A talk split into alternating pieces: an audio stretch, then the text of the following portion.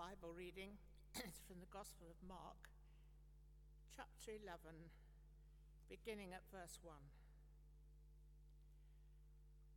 As they approached Jerusalem and came to Bethage and Bethany at the Mount of Olives, Jesus sent two of his disciples, saying to them, "Go to the village ahead of you, and just as you enter it, you will find a colt tied there, which no one has ever ridden. Untie it and bring it here. If anyone asks you, 'Why are you doing this?' say, 'The Lord needs it and will send it back shortly.'" They went and found a colt outside in the street, tied at a doorway. As they untied it, some people standing there asked, "What are you doing, untying that colt?" They answered, as Jesus had told them to, and the people let them go. When they brought the colt to Jesus and threw their cloaks over it, he sat on it. Many people spread their cloaks on the road, while others spread branches they had cut in the fields. Those who went ahead and those who followed shouted, "Hosanna! Blessed is he who comes in the name of the Lord. Blessed is the coming kingdom of our father David. Hosanna in the highest." Jesus entered Jerusalem and went into the temple courts. He looked around at everything, but since it was already late, he went out to Bethany with the twelve. This is the word of the Lord. Thanks be to God.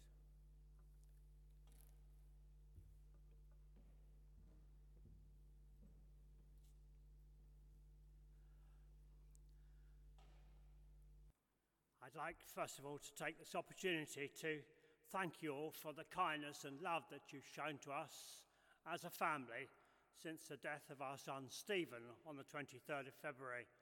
It's meant so much to us to know that there's been that love and prayerful support for us, which keeps us going in the sadness of parting. Delia and I got off the bus at the Hard one day, and we were confronted with crash barriers along the road that led up to the station. And there was a visible armed police presence and a growing crowd of people. And I said to Delia, "Must be someone important arriving. I wonder who's coming."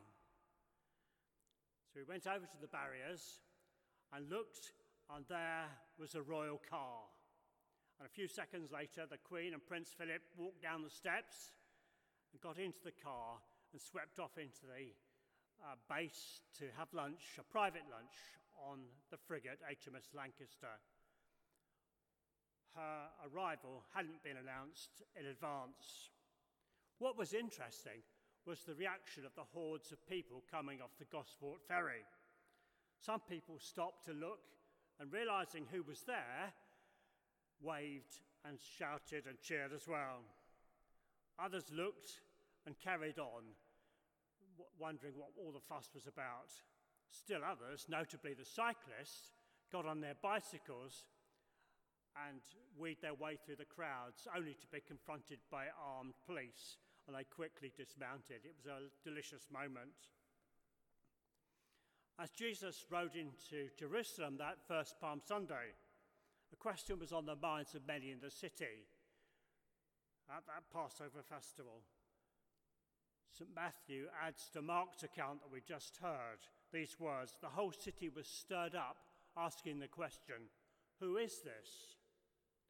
It's a question that's asked through the years, and it's asked of us today. Who is this person, Jesus Christ? Holy Week is the most important week in the Christian calendar. when Mark says that Jesus is the one who came to give his life as a sacrifice. Many gave his life as a ransom. Compare the story in Mark's Gospel, which took a third of the Gospel, with that of, say, the biography of John Lennon, and one page is given over to John Lennon's murder. Such was the importance of Jesus' ministry and his final week that this time was devoted, this amount of writing was devoted to the story of Jesus' death and resurrection. It's an important moment, a pivotal moment in the life of Jesus, a pivotal moment in human history. Jesus and their disciples make their way to Jerusalem from Bethany. The time of the Passover, a time of great excitement. The atmosphere was electric. And for over six hundred years, the Jewish nation had been experiencing turmoil and occupation by forces who were possessed of unspeakable brutality. And by the time of Jesus, messianic expectations were high. And Jesus now prepares to do something that he'd not done up until that time, to publicly accept that he was the Messiah, the King of the Jews. God's servant had arrived, the King. The King is amongst them. And so we see in this passage in Mark the person of the King revealed, and in the Scriptures, particularly in the New Testament, where people ask the question, who is he? Who is he? The leaders said, who is this man who even forgives sin? Who is this who even the wind and waves obey him? In Mark eight, Jesus asked his leadership team, as he turned the question on them, who do people say that I am? And there were different answers. None of them exposed the controversial truth of who Jesus was. And Jesus pushes the disciples to answer for themselves. He took them out of their comfort zone and made them face the issues with the words, but you, what about you? Who do you say that I am? Would they join the observers who suggest he was merely a great man, a great prophet, or a great teacher? But Peter said, you are the Christ. And Luke adds, at this moment, Jesus turned his face, or resolutely set out for Jerusalem. In other words, he was on his way to fulfill his mission with all that that would entail. Who do you say that I am? And Jesus asked that question of us today. And the answer we give to that question probably says as much about who we are as it does about our knowledge of who Jesus is. Jesus said of himself, I am the resurrection and I am the life. I am the way, the truth and the life. He is the Lord and King. He's the Master. He's Emmanuel, God with us. We can't ignore the question. What an extraordinary person Jesus was. And secondly, we see the King presented in verses one to three. We know that Jesus had a plan. It wasn't a spur-of-the-moment decision to turn up at Jerusalem. It was planned in advance. And the giving of the password, the Lord needs it, shows us that that uh, was achieved. It was something which his whole life had been building up to, arriving in Jerusalem. And the use of the palm branches by the crowd was a symbol of the welcome of Jesus in heaven, and on other occasions in the past when leaders had entered the city. The way Jesus presented himself undoubtedly conveys his status, albeit in an unconventional way, but it was in fulfilment of the prophecy of Zechariah. His visit, unlike the Queen's visit to Portsmouth, was announced well in advance. Jesus is King. In verse eight of Mark eleven, we're told that many people spread their cloaks on the road, which means some in the crowd refused to do so, refused to acknowledge Jesus Christ as King. there were probably three responses. There were certainly those who were enthusiastic, wholehearted in their love for Jesus. Others were indifferent. And certainly on the part of the Romans, there was an indifference, as we might have expected them to intervene when this interloper rode into the city. Then there's the king's purpose we see in verses nine to ten. I mentioned earlier that messianic expectations were high. It's rather like a crowd at a concert who have the warm-up acts and then the main event takes place with the star performer. The prophets of the Old Testament were, if you like, the warm-up for Jesus, but now the real event was taking place in their sight. The people hoped desperately for their Messiah, but now the Messiah had come upon them and was amongst them. Hosanna, blessed is he who comes in the name of the Lord. Familiar words from Psalm one eighteen to Jews at the Passover. Save us now, O God, was the cry. And Hosanna is a transliteration of the word which means save us now, which has morphed into an association with praise in contemporary worship, but was used of Jesus as a cry to break in and save his people. And so there's other references here to the names that Jesus was called, but this annual ritual liturgy of the Passover was becoming fulfilled prophecy.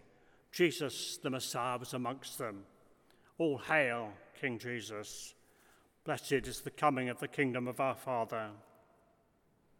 And Jesus knew the hearts of the people and the wrong understanding of the person and purpose of his kingship that they had.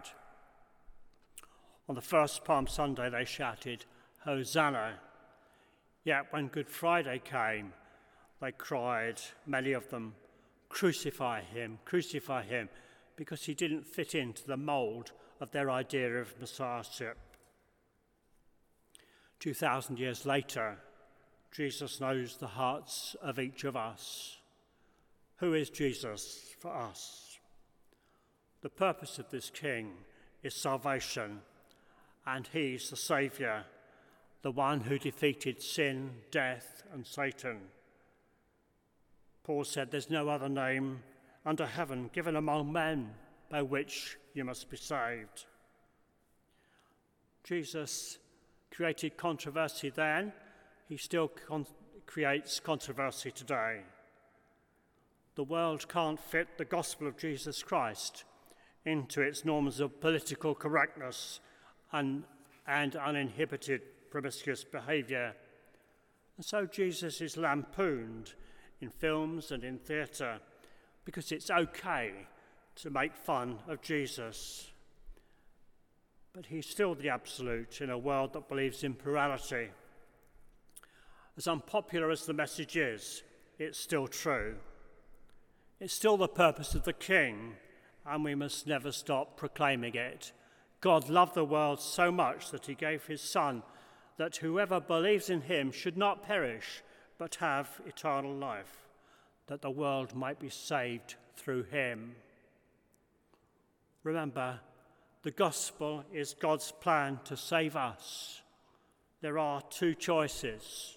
Jesus said, enter by the narrow gate, for the gate is narrow and the way is hard that leads to life, and those who find it are few.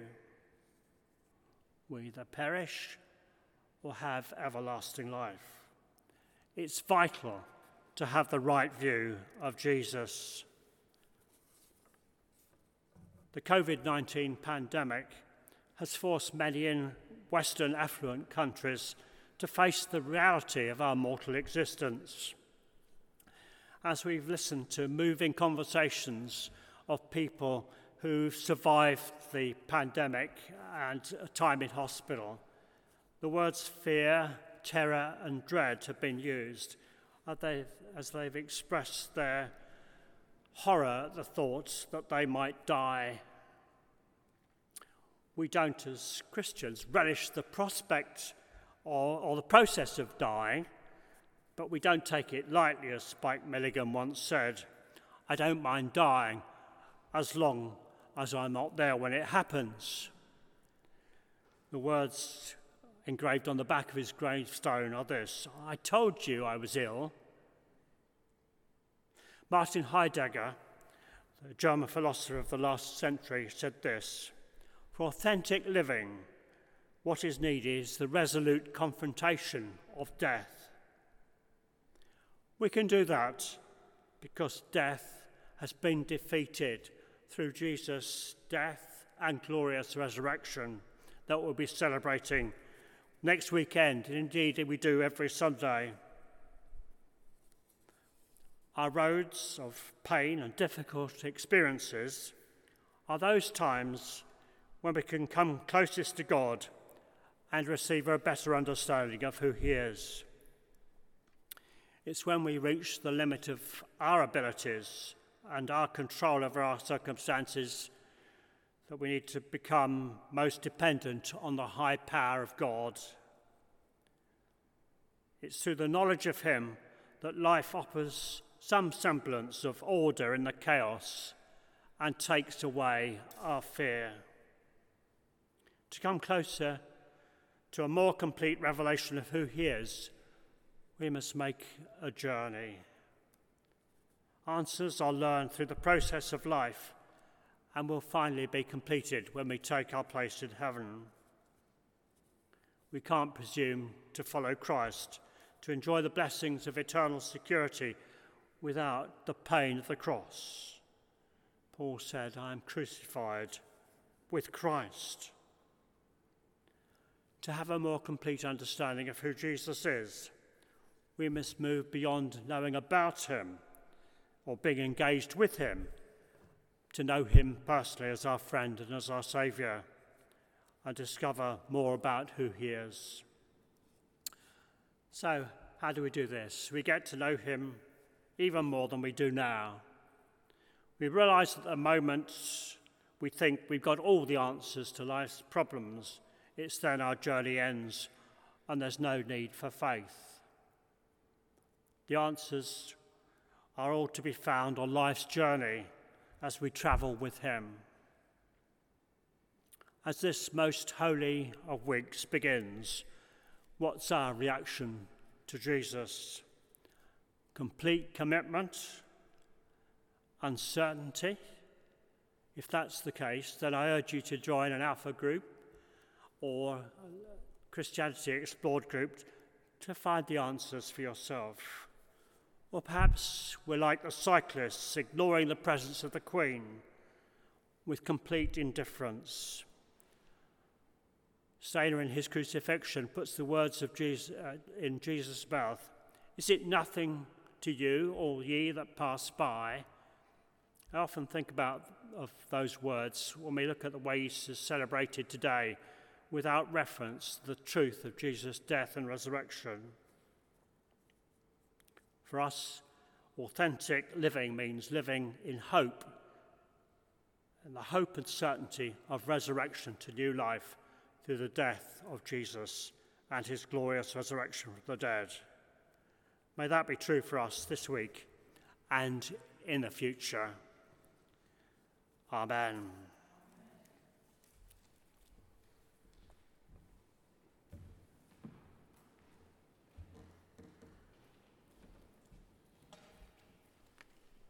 Thank you, Niall.